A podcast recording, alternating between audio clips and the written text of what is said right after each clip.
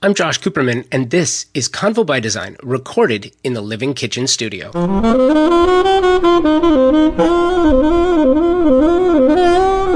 There are design books. There are books about design, about designers. Designers use books in their designs. And then there are the types of books from which designers might design an entire room around. Dan Whitmore is the proprietor of Whitmore Rare Books. He's a true fan of books, yes, but he's both a collector and purveyor of first editions, rare books, and artistically bound treasures. I made the journey to Old Town Pasadena, which really is the perfect place for this store. And by the way, I encourage you to go see. When I walked in, I got a little Harry Potter kind of feeling from the place, the smell of aged paper and leather. Dan is an interesting guy. Starts his business out of a lifetime passion for old books, collecting and pursuing. Maybe it's not old books. Maybe it's rare books, I should say. For Dan, his pursuit is of first editions and collectible books. It's much like that of an art collector, wine collector, or any other true collector for that matter. Some of these books can fetch hundreds of thousands of dollars, if not more. Dan and I talk about what is inside, outside, and throughout some of the most rare and sought-after books in his collection. This is the story of a trained and formerly practicing attorney who decided to turn a page in his career and his life and chase his passion for rare books. This is Dan Whitmore. Before we get into this conversation with Dan, I want to thank you for listening and invite you to join in the conversation. You can find us at Convo by Design on Twitter and Convo by Design, this time with an X, on Facebook and Instagram. You can also find videos from these conversations on our YouTube channel. Again, search Convo by Design, and you'll find over 150 videos from some of your favorite guests and conversations, including the following. So if you like the show, please send it to a friend so they can join in our design community. Thanks for listening. Enjoy the podcast. Convo by Design is presented by Snyder Diamond, a family-owned and operated company serving LA's design and architecture community for over 70 years. They do this with superior customer service and provide world-class products like those from Sub Zero, Wolf, and Cove. 3 generations ago, Sub Zero introduced refrigeration at standard depths of kitchen counters, and they've been perfecting that ever since. The idea of disappearing refrigeration is real and available with customized options on handles and panels that can blend in seamlessly. That's on the outside. Inside, you have proper humidity, temperature control, and purified air, the trifecta for freshness. Pair that with Wolf, handleless wall ovens, and convection steam ovens for true integration and sleek look and feel. And with Wolf's advanced dual verticross convection, you get remarkable results and reliable consistency, allowing you and your clients to be the absolute best you can be in the kitchen. And right now, Sub-Zero, Wolf, and Cove are offering, through the Grand Kitchen event, 3 years of protection or a $1,000 rebate. These offers are only for a limited time, so for details and to see the full line of Sub-Zero, Wolf, and Cove products, go to any of the 3 Los Angeles area Snyder Diamond locations. Now, you can also see their Living Kitchen in the Pasadena and Santa Monica Snyder Diamond showrooms. So go check them out. Thanks. We've been having a fascinating conversation about books. As you know, I love books. I see the art form in it. Let's back up a second and tell me the story. When did this become a thing for you? So I started collecting in earnest in law school. Before that, it was sort of a lifetime, a childhood of reading, but reading kind of the authors and books that would make kind of the 100 greatest novels in English list or the time list. So I was kind of reading some of the classics literature predominantly, and my brother was gifted first edition books, children's books usually, by his godfather, and this was one of those presents that had a real impact on my life in a lot of ways. Not only because I was not receiving the same first editions growing up, and I kind of had this weird, like, relationship with his books where I was like, this is so cool. I love these. And he loved them to the extent that I really wanted them and enjoyed having something that I didn't have. I was just back in Boston visiting him during a book fair, and again went through his small collection, as I do almost every time I see him. I'm like, okay, are you ready for me to start selling your books for you? And he's, no, not yet. I'm going to keep holding on to them. So it's just one of those things where I guess first editions and sort of the interest of a first edition and having that as a special book on your shelf was something I was aware of very early on, but I only kind of came to it when I stumbled into my own first edition. When I was in Philadelphia, bought a book on my way home from school and found out, not expecting it was a first edition, just wanted a Hemingway to read, and then discovered, okay, here's a first edition. And that kind of changed the whole experience for me of that book. I was reading it so gingerly, just kind of being extremely careful not to do any damage to the book. I wanted to save it, preserve it, keep it forever. I still have it. It was sort of my first collected book. And from there, it just launched me into this sort of insane passion to find first editions of all the books that were important to me personally, as well as books that I just had always kind of been after, even if they weren't books. It expands. So it starts with this core component of, oh, I'd like to just have these books, and then you can always find other things that are out there that you'd like to have too when you start becoming a collector and sort of pursuing one author leads to another author. A good example is Hemingway was someone I was reading a lot of and collecting a lot of, and then later on realizing that there was this Norwegian author, Knut Hamsun, who wrote this book Hunger, which had impacted Hemingway and a number of these other sort of modernists, and going and finding a first edition of his book in English and reading it and seeing all of these really early characteristics of the modernist movement and saying, like, wait a second, he was doing this years before any of these other guys. And so you can kind of find threads to follow through literature, through whatever it is you're collecting, and that's one of the fun things about it. It is. I'm curious too, your personal experience with the books. Do you find when you're reading a first edition or a book that's rare, in any sense, it's rare, does it change the experience for you?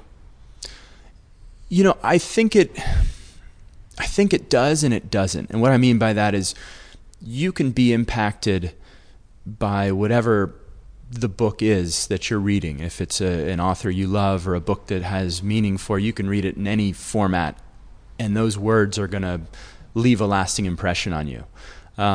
What I think a first edition does, it does a couple things. One is, for me, at least when I was starting to collect, it was something that was representative of me and where I was at a certain place in my life, and who I was when I read it. And we all kind of grow and change over time. So I've come back to certain novels, reread them, and had wildly different experiences with them. And that's, some of the joy of art, is how it affects you and how that your impressions change over time. What you can take from it changes over time. I mean, I think great art across the board will provide that kind of experience for people.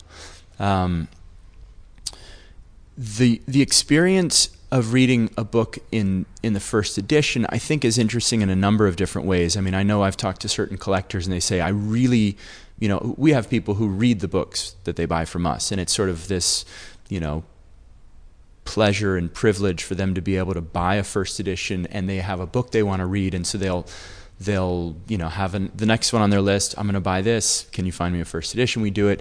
But it's something like Dickens was originally issued in monthly parts. So we had someone who said, oh, I really want Dickens in parts, because that's how the first people read it.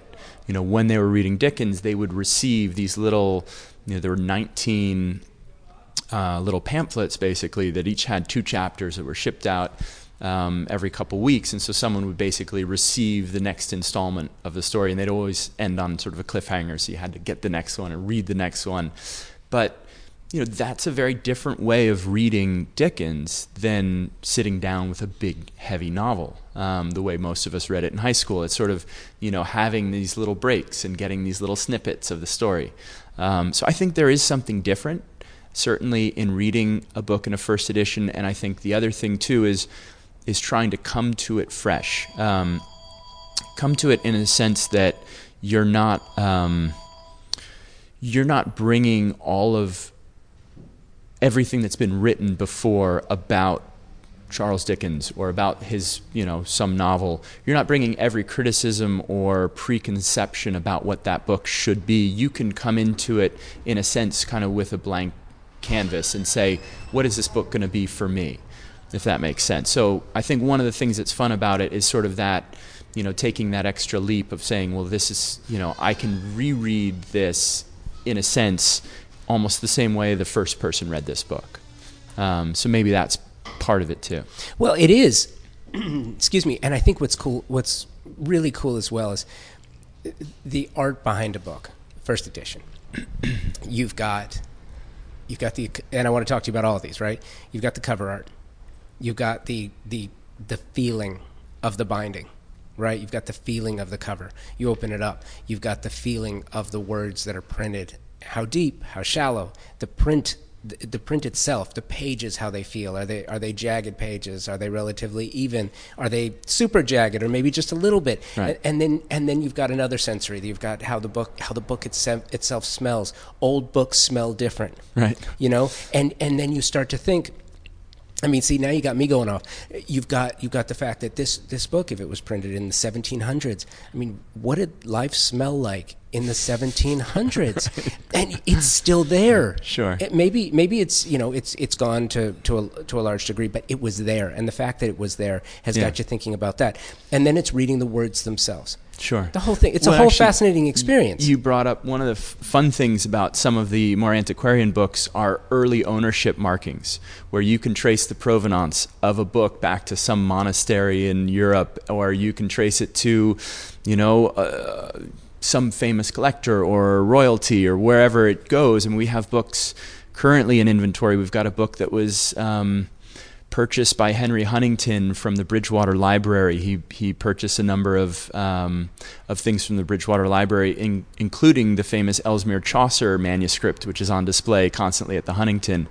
And so there was basically this copy was deaccessioned, and we had a chance to purchase it about a year ago. But it's just one of those things where you're connecting. Books have had a history before they come to the next person. And connecting with that history is part of what's fun as a bookseller and as a book collector, is discovering some of these sort of the provenance is what we tend to say, but sort of the lineage of who was the first owner, where did that book end up? And sometimes you'll find these really interesting and unusual associations where it's some other author who's got a copy of somebody else's book in their library, and they always sort of discuss like, oh, I really didn't like so-and-so. I never read any of his stuff. And then you've got like a book there with his bookplate or his signature in there. And you say, okay, they're great. So that was, one of the books that was sort of in the library. So there's all sorts of fun kind of and interesting associations that can be teased out from some of the books. And the older they are, that tends to be the more history that they have. Sort of the more opportunities for some kind of interesting owner marginalia. Tell me about the research. Do you enjoy the research? Is that part of the fun? You're part anthropologist. You have to be. The research is fun. And I have a background as a lawyer. So I was in law school, came out, worked 1 year as a lawyer, and that's a lot of what, at least when you're a junior attorney, that's a lot of what the law is for you. You're doing research. You're very detail-oriented. You're writing memos and kind of, dotting the I's, crossing the T's. And that experience translates very nicely to being an antiquarian bookseller, because we're looking for these very sort of arcane, minute details that have great significance and value. And what I mean by that is oftentimes what you'll have is basically a first edition book, but the way you identify it is by checking for typos. was this page printed with this certain word misprinted, or was the type damaged? And that kind of thing can happen in the print run. So the first state of a leaf might have perfect type, and then the type will slip a little bit down. So the second state of that leaf will have the D drop down a little bit, and then it'll fall out altogether. So you'll have these sort of minute differences in a page that can change from whether the book is the first state or third state of that page, and collectors are generally looking for sort of that earliest printing copy, getting as close as possible to that sort of first issue of a book into the world. So these things are very, I find them fascinating. They're fun. They're kind of, fun is a term we're going to use really loosely here. This is nerdy fun.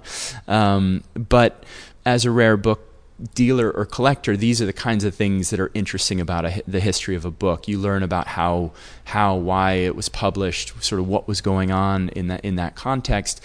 And I guess putting a book in context is part of what our job is. So, if we have a book in sort of the women's historical movement, being able to sort of create that context in our written description to say, well, look, guys, we know this sounds like a pretty modern idea now that women should be able to vote, but here's what was happening when this book was written, and this is why it was so important, and here's all the information surrounding the person who was bringing this work out, and how they managed to get it to press, and who they sold it to. And so those details they're important, they're significant, they're in a lot of ways, they've impacted our culture, our society, and there's sort of a written history of what's happened and why. So a lot of those details, I think, in both identifying or looking for the details within a book, or the broader context of researching what you have, they do tend to lend themselves to someone with my background of being very detail oriented and kind of focused on those minute kind of things, as well as, especially for modern books, this sort of small imperfections in a dust jacket or in a book. In some ways, it's kind of like not fair at this point when a book comes in and it's a really nice looking book, but at the same time, like, the immediate reaction is to just nitpick flaws and say, like, okay, so this is, it's a near fine copy, and that's great. But then you go to the next part where you're like, and it's got this wrong with it, and there's this little problem, and that's all the stuff that a collector needs to hear, and that you have to be aware of while you're pricing, because condition dictates value for most antiques and art. But certainly within the rare book world, we'll have certain books where we've got the only copy. But for a lot of modern books or other things like that, it's basically, how is the condition of our copy compare with the condition of every other copy in the world? You are listening to my conversation with Whitmore Rare Books owner Dan Whitmore. I wanted to take a break to share something with you. As is my habit and custom, I am trying to continually introduce designers, architects, those in the trade, to new sources to help you do your job better. And here's another one. If you're not familiar, Article is an online-only furniture company, inspired by mid-century style and Scandinavian simplicity. You, as a design trade professional, you are going to love this style, and especially the quality of Article furniture. You can spec this with confidence. You're going to love the style and especially the quality. So here's the best part. Article has created a trade program specifically for busy designers like you. Check this out. Joining the trade program, first of all, it's free. There is absolutely no minimum for you to start receiving trade discounts. None. Zero. You get exclusive designer pricing that cannot be found elsewhere on the internet for less. So you're not going to get priced, and if someone come up with a lower price, it's not going to happen to you. They offer a standard 1-year warranty on all Article furniture and the shipping. You're going to love this too. Flat rate, in most cases, if not free, and it's fast. Stock items ship in 2 weeks or less, and they ship anywhere you need them to go, directly to the job site. if need be. They handle special invoicing, tax-exempt purchasing, and you're going to love, I keep saying it, this is amazing. The customer service is staffed by design professionals. As you know, that's a big deal. These are real people who know what you're trying to accomplish, and they have the authority to help you get what you need. So for all the details and to sign up for Article's trade program, please go to cxd.article.com. CXD as in Convo by Design, cxd.article.com. Okay, back to my conversation with Dan Whitmore about rare and collectible books. Tell me about collecting. Who collects? Why do they collect? And is there a range? Is there, like you mentioned, your brother who got the, you know, certain sure. first editions, and is there if someone has a passion for books but they never thought about becoming a collector, where does it start, and how does someone become? How do you recommend that someone starts a collection? So I've met a number of people who are voracious readers, book lovers, but they don't necessarily want to become collectors. And that's, I think it really comes back to personality type. I think there's some people in the world who enjoy collecting things. I mean, and I know that when I was a kid, I was picking up rocks and putting them in my pockets or looking for, you know, like stuff, whatever it was, you know, at that age, I was kind of like, oh, it's baseball cards. Oh, it's this, oh, it's that.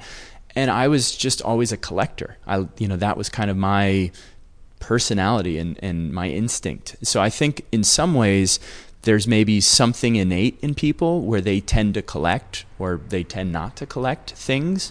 And so there's a number of people I know who have collected different types of things. Oh, I was collecting modern art, or I collect Persian rugs, or I collect wine, or cars, and then they sort of bridge over to books. The thing about books that I think is particularly interesting for a lot of people is that you can bridge that gap. If you're collecting fine wine, you can collect books about wine, or you can collect books about sort of the history of the automobile industry or something else. It can almost always tie in with whatever it is that interests you outside of book collecting. So, you know, people have interests in any number of different areas, and one of the things that's great about books is you can kind of connect to different areas. If it's science, if it's technology, if it's the history of computers, if it's for me, it's literature is kind of where I've found myself drawn, just because I was reading great literature and loved it. So that was kind of my inroad. As far as why someone should collect, I think it's it's a very kind of a personal, building a library, I guess, was my goal when I was in law school. And then I started my career as a lawyer. I had this vision of the house, my perfect house had to have a library. And within that library, I wanted to have the books that were important to me. Anytime I go to someone's house, I look at their books, because when I see what they're reading or what they've chosen to keep, I mean, it tells me something about that person. So I stay with a buddy when I go to New York. He reads all the time, and he's got great books, and he's one of the most well-read people I know. He doesn't collect books, but every time I go and I'm staying with him, I always take a look at sort of what's new on the shelves, what does he have there? And we have these great conversations just about different books. What did he like? What did he didn't like, what's he found recently that sort of connects back, and those kinds of conversations, as well as sort of the way that you can connect with people when you start to understand what is it in a book that they found interesting, or what did they like. I think it's literature or books in general kind of provide a pretty rich fabric to start a conversation with someone, especially when you sort of have a shared interest in some sense. So, I don't know if I answered your question. No, you did. Or if I got sidetracked. You know what? And that's the best answer in the world. I love that.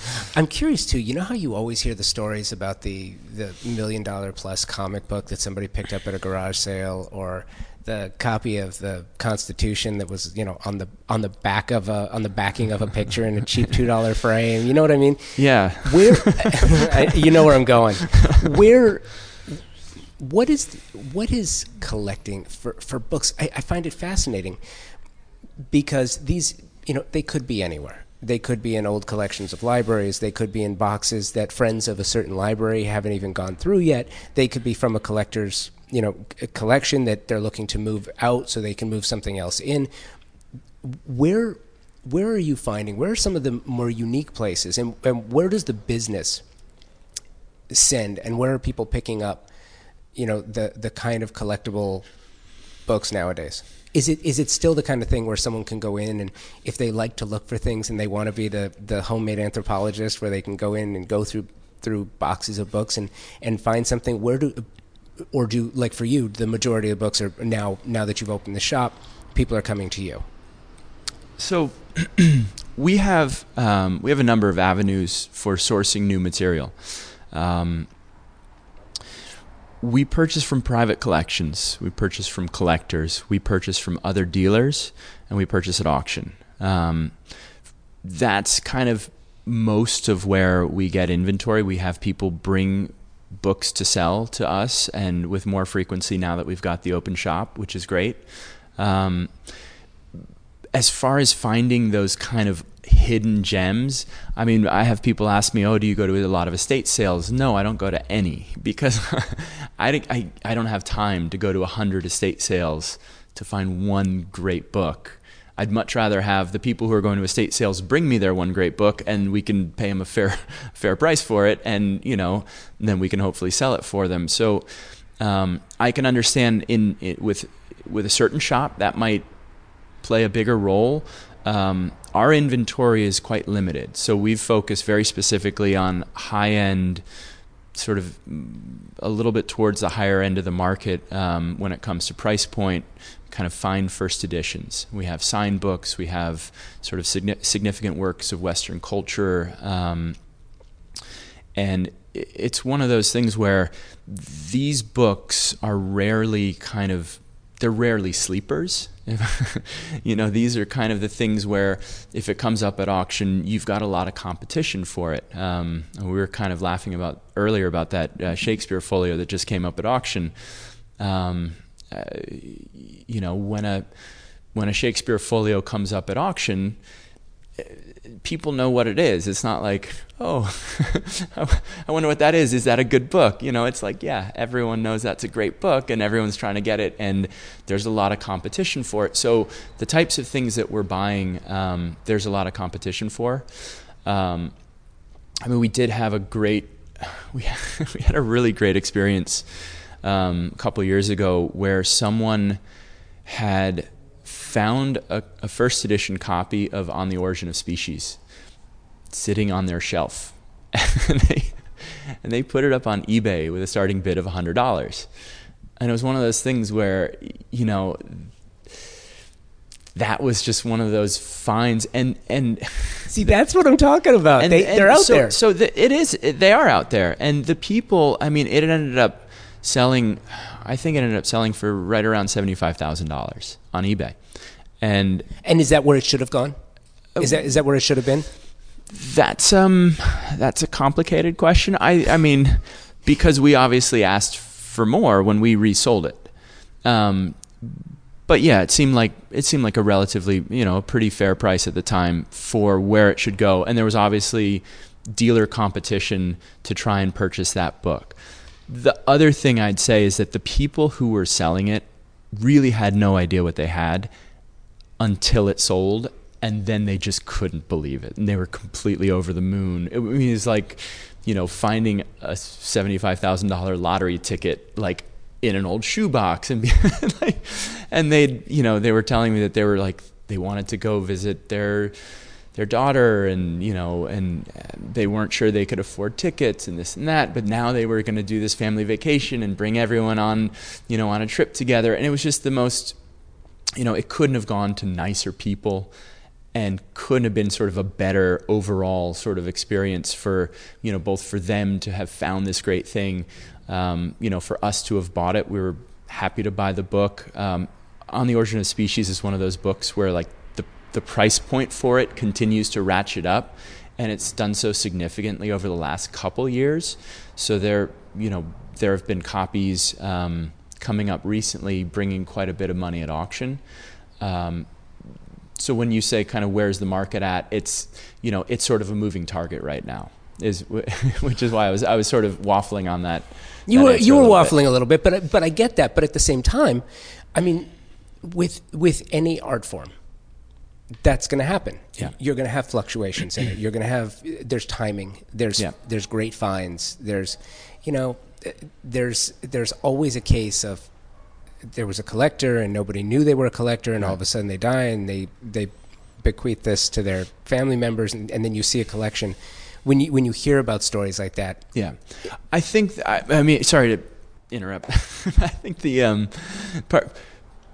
maybe there's an impression that we buy a copy of On the Origin of Species for $100, and that's sort of not the reality of it. Yeah, no, and that's not what I'm suggesting. Yeah. What I'm suggesting is that when you mention books to most people, there's not that level of excitement. Right. And I think that it's fascinating because it's like coin collecting or fine art collecting, or furniture collecting or house collecting. Yeah. There is a certain amount of enjoyment in the collecting part of it, and there's a certain amount of enjoyment in the finding of it, sure, and the selling of it, and the fact that obviously you're passionate about it because the shop is fantastic, and I was just browsing around. Tell me again, too, we were talking a little bit about the binding and about the modification that certain books can take and how it sort of changes the dynamic, and you were showing me a couple of copies. I think that's fascinating as well. Sure. So rebinding is kind of a necessary thing at a certain point. I mean, leather bindings tend to last 150, maybe 200 years, but then over time leather's going to dry out, it's going to crack, especially if something's being used. The chances of a book surviving kind of a couple hundred years with its original leather binding intact is fairly uncommon. So how you restore a binding, who you use for that work, ends up becoming quite important, and we've tried a number of different binderies and settled on one that we think does really kind of world-class work, which is great. It took some searching to find the right one, and then we used sort of different binderies for different types of work. But I guess we're getting a little sidetracked. The book that we were talking about before is a copy of Pride and Prejudice from 1894. It's a signed limited edition, or sorry, not signed limited. It's a the first illustrated edition by Hugh Thompson. So the trade edition came out, and it's it's in this beautiful green binding with this bright gilt peacock design all over the front cover and spine.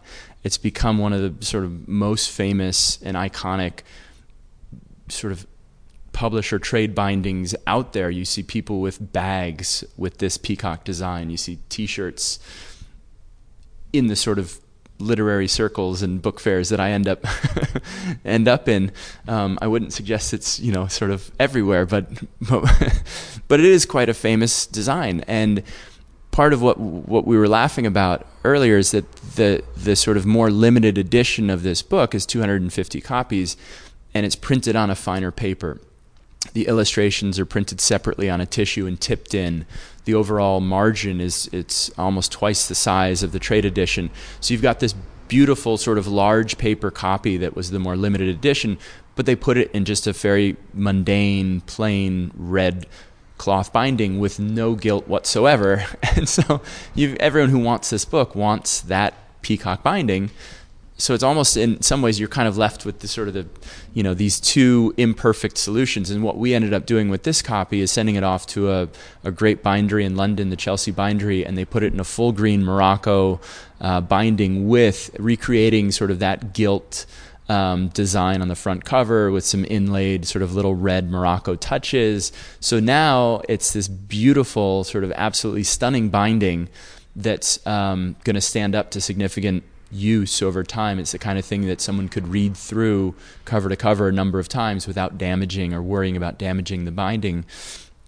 And it's kind of the best of both worlds now that we've put on sort of this, you know, it's a new modern binding, but in some ways it needed that, because what everyone loves about this book is the binding, and this is, you know, was the better pages, but it was lacking that sort of spectacular, stunning binding. Isn't that fascinating? What they love best is the binding. Right. I don't know. I would sort of hope that they would love... No, I totally get it. You know what's interesting to me and what's striking to me is you've got these two very different approaches, right? Where one, you know, to take the, it's almost not understanding the marketing of what the author is doing. Whereas you look at a Dickens who said, you know what, we're going to put it out in a piece, and then a piece, and a piece, and that's a little bit of genius right there. Not from an authorship standpoint, but from a marketing standpoint, and to keep your end user engaged. I'm sure that's not, how do I keep my end user engaged? That's not what he was thinking of, but it's a remarkable byproduct. I think it's really cool. And that some collectors would want to experience that in the same way as so now you change a binding to be more reminiscent of how it was originally, because sure, that's the enjoyment level. I'm fascinated by all of this. It's really pretty cool. Yeah. Yeah. Do you have a favorite? A favorite book? Of course. Author? That's such a wait. That's such a hard question. And it changes. And do you have a favorite author? Is Hemingway? So your first was Hemingway, For Whom the Bell Tolls, right? You know, I think if I was forced to pick a favorite novel, it'd probably be War and Peace. I read War and Peace a few years ago and was really kind of blown away with that as a novel, as this thing. I mean, Lord of the Rings is sort of a throwback to my childhood, which just, you know, I read and reread that set, you know, every couple years I'd reread it. So there, I have several. I think that when we have inventory come into the shop, I tend to get kind of excited about like the new thing that just came in that's like, oh, this is so great. I have a few that I think are really cool. We've got this... We've got the first complete edition of Dante's Divine Comedy in English. And surprisingly enough, it wasn't printed in English in its entirety until 1802. So pretty late, considering that early Dante editions were done in the 1400s, printed in the 1400s. And part of what I like about this, besides just the fact that it's this sort of pinnacle of world literature, is the binding itself is sort of strictly contemporary to the time that it was issued. And it's really a, you know, sort of a lovely binding, but it's got a binder's ticket in there. So, you know, and the binder was only in business until 1809. So you basically have, you know, and this is part of that sort of research that you can do to say like, well, let's take a look at who bound this book and, you know, where was their binder and when did they... You know, this looks contemporary. Is it contemporary? And then, but it's you know, it's not every day that you have something that really gives you like, okay, this was not bound later than 1809, and the book came out in 1802. So like, you know, kind of strictly contemporary binding, and that's pretty cool to have. That is pretty cool to have, and it's also, I imagine for you, it's also pretty fascinating too to see these books coming through, because you can, you know, we were talking about you can smell hundreds of years, but from a technology standpoint, you can also witness the change in technology, and you can see, you know, okay, here's when the Industrial Revolution changed the way that material was printed, and right, here's the way it changed how it was pressed, and here's the change, and it's, you're watching history happen, yeah, literally on the pages of the book. Sure, and if you walk through the shop, you can kind of see examples from the 1400s all the way up until kind of the 2000s, you know, Harry Potter's that just came out. And so we have examples of things that are, you know, within the first 20 years of the invention of the printing press. You know, when the Gutenberg Bible was printed, it was 1455. We've got Thomas a Kempis's The Imitation of Christ, first edition from 1473. So, you know, so within the first 20 years of printing, we've got books sort of from that vintage, as well as things that are kind of everything in between.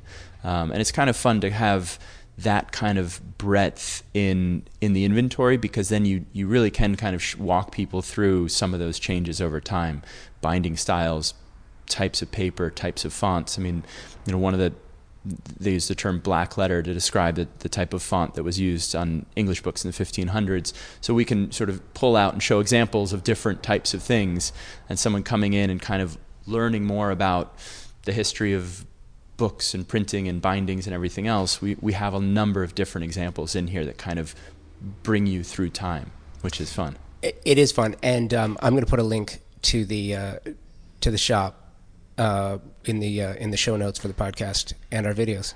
Dan, thanks for the time. Thanks very much. Appreciate it.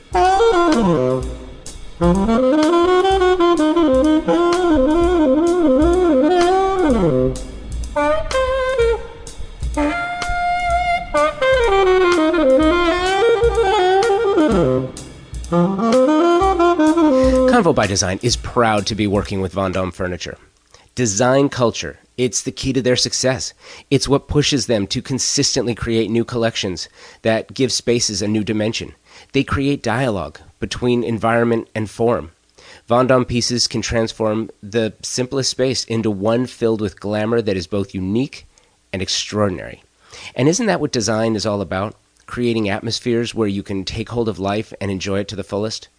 Vondom products are simple and elegant, contemporary and exceptionally comfortable. Their crafted, modern, durable, molded resin, glass, and metal designs are unique, and they beg to be enjoyed. They search the planet for the right designers that embody the Vondom spirit and work together to create remarkable pieces into an exclusively Vondom mode of expression. And if you haven't seen Vondom before, you can check them out in some of the Convo by Design videos you'll find on our YouTube channel. But you can find them in their showrooms at the D&D building in New York, Wynwood in Miami, and the Pacific Design Center here in LA, or online at vondom.com.